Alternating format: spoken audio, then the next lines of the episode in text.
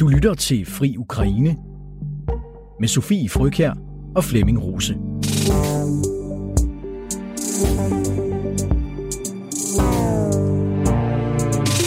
Flemming, jeg tror, at vi nok lige må starte med at komme med det, der politikersprog kalder en beklagelse. Fordi der har jo ikke været sendt Fri Ukraine i lidt længere tid, end var planlagt, og også end hvad vi synes godt er.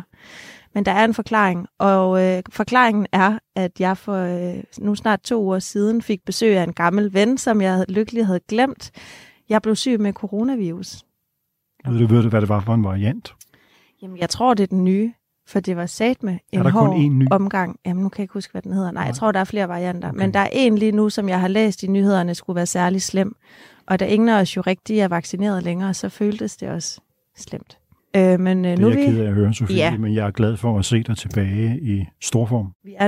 Vi er friske og klar og tilbage, begge to i storform, så jeg synes bare, vi skal skynde os videre til det, der er dagens emne, som jeg har glædet mig til at snakke om, men det lyder også lidt morbidt, for det skal nemlig handle om Putins nu afdøde kok, Jevgenij Prigozjin. Det er jo manden og myten, som vi alle sammen har lært at kende under krigen, som leder af den berømte og berygtede Wagner-gruppe, og også som manden, der førte sin private lejeherre mod Moskva i et forsøget mytteri mod hærledelsen. I dag er han død og begravet, omkommet det er der i, nogen, der siger. I et flystyrt den 23. august 2023, 62 år gammel. Og jeg kan godt lide, at du siger, at det er der nogen, der siger, for det første, jeg gerne vil spørge dig om, Flemming, med din sans for kritik og min sans for dramatik, er vi fuldstændig sikre på, at Jevgenij Prigozjin er død? Altså, jeg har jo ikke selv set ligresterne, men jeg tror godt, at vi kan være nogenlunde sikre på, at han er død. Men det er sådan set et helt legitimt spørgsmål i den forstand, at Jevgenij Prigozjin er allerede blevet en myte. Og hvis du skulle være i tvivl om, han er død, Sofie, så er du ikke alene. Det skal du bare gå til russiske telegramkanaler og sociale medier for. Der konspireres om det? Ja, det er jo sådan lidt ligesom Elvis, ikke?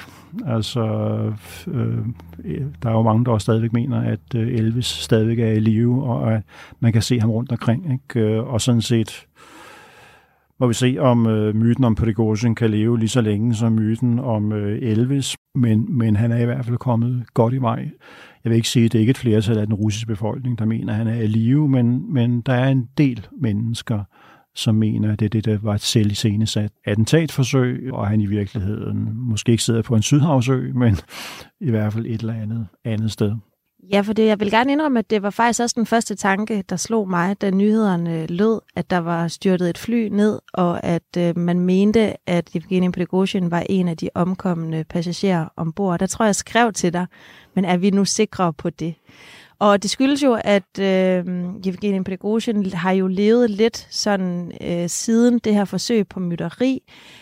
Et liv, som mange har talt om på lånt tid. Han har skaffet sig mange fjender i Kreml. Vi talte også om på et tidspunkt her i podcasten, om ikke Putin burde gøre det af med ham for at statuere et eksempel osv. Og så fik jeg den tanke, om hvis man gerne vil slippe fri af alt det, så kunne det jo være, at man skulle prøve at tage livet af sig selv. Fik du også selv den tanke, lige da du hørte nyheden? Egentlig ikke. Det gik jo meget hurtigt, ikke? Det var en sen eftermiddag i Danmark. Jeg tror, at forbindelsen til flyet forsvandt 17:40 russisk tid. Der er 1 times forskel, så vidt jeg husker lige nu, 1 eller 2. Jeg vil sige relativt hurtigt, så synes jeg, at man fik et indtryk af, at han var død, fordi det blev bekræftet af Wagner-gruppens ledelse. Men der var lidt frem og tilbage, og der var nogle spørgsmål, fordi der rent faktisk var 2 fly, og at Prigozjin normalt fifler med passagerlister, og hvad for et fly han flyver i, og hvad for et fly han ikke flyver i, og det fly, som han også havde med på vejen fra Moskva til Sankt Petersborg, vendte om og fløj tilbage til Moskva og fløj dagen videre, så vidt jeg husker, til Baku i Aserbajdsjan. Og det var også med til at få nogen til at tro, at han var nok ombord på det andet fly. Men jeg tror, vi med nogenlunde fastgrund af fødderne kan sige, at han er død, ligesom de 9 andre mennesker, der var ombord, en pilot, en stewardesse og så Wagner-gruppens topledelse. Nu er det jo sådan, at vi jo allerede gået lidt bagud af dansen. Altså nyheden om Prigozjins død er jo efterhånden gammel. Det er over en uge siden, at han blev begravet i sin fødeby i Sankt Petersborg. Men det gør ikke så meget, synes jeg, fordi det giver os muligheden for at prøve at samle trådene og binde sløjfe på de løse ender så godt, som vi nu kan. Og du har allerede taget lidt hul på det her med flystyrtet. Hvad ved vi om omstændighederne omkring det flystyrt nu? Er det fuldstændig opklaret? Det er ikke opklaret. Der er ingen, der er blevet arresteret. Der er en person, som er eftersøgt, og der er sådan forskellige hypoteser, afhængigt af, hvem du spørger og i hvilken del af verden du spørger. Men i første omgang var der faktisk de første, der kom en hypotese, var amerikanske efterretningstjenester, som påstod, at flyet var blevet skudt ned med et jord-til-luft-missil. Og hvis det var tilfældet, så ville der være et meget, meget klart fingeraftryk fra den russiske stat. Du kan ikke affyre et jord-til-luft-missil i russisk luftrum, uden at den russiske stat på en eller anden måde er involveret.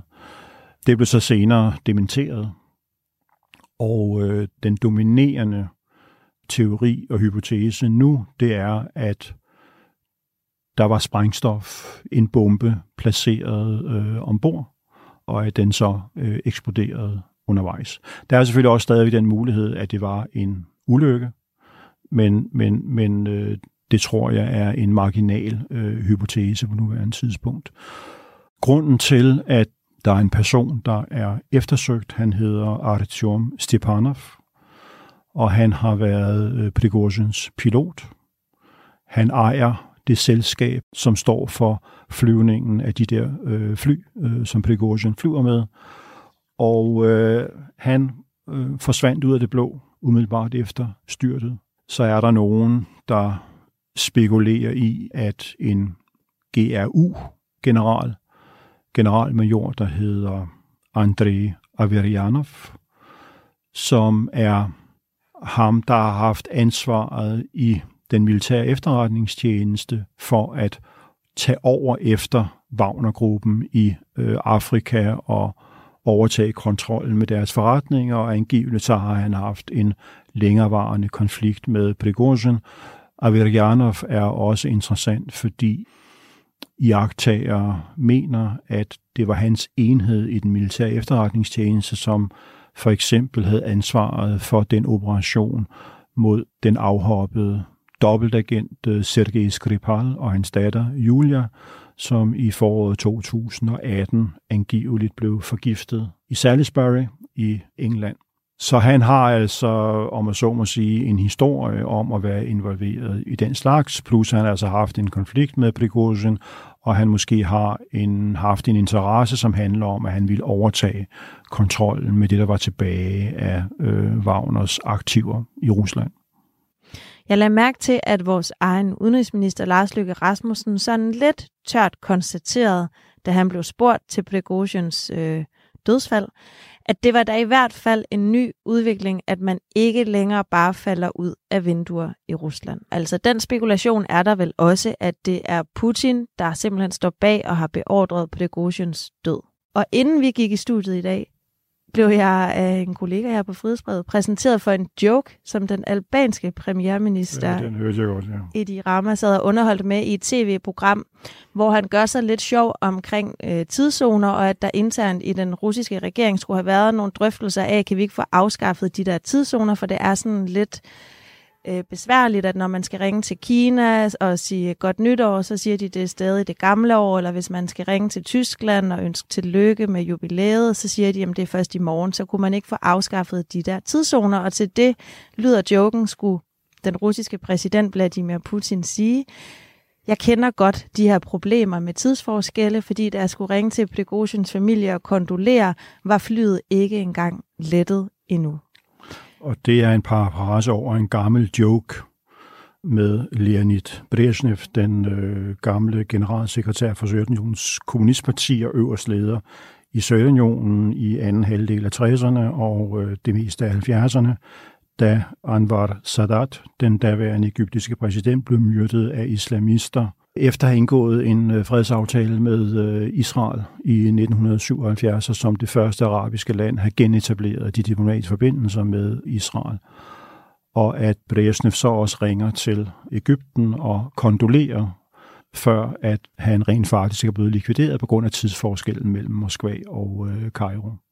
Så det er en joke, der findes i lidt forskellige varianter. Jeg vil sige en enkelt ting omkring Lars Løkkes kommentar der. Jeg tror også, at Putin han er involveret på en eller anden måde i det her, vi så kommer tilbage til, hvordan.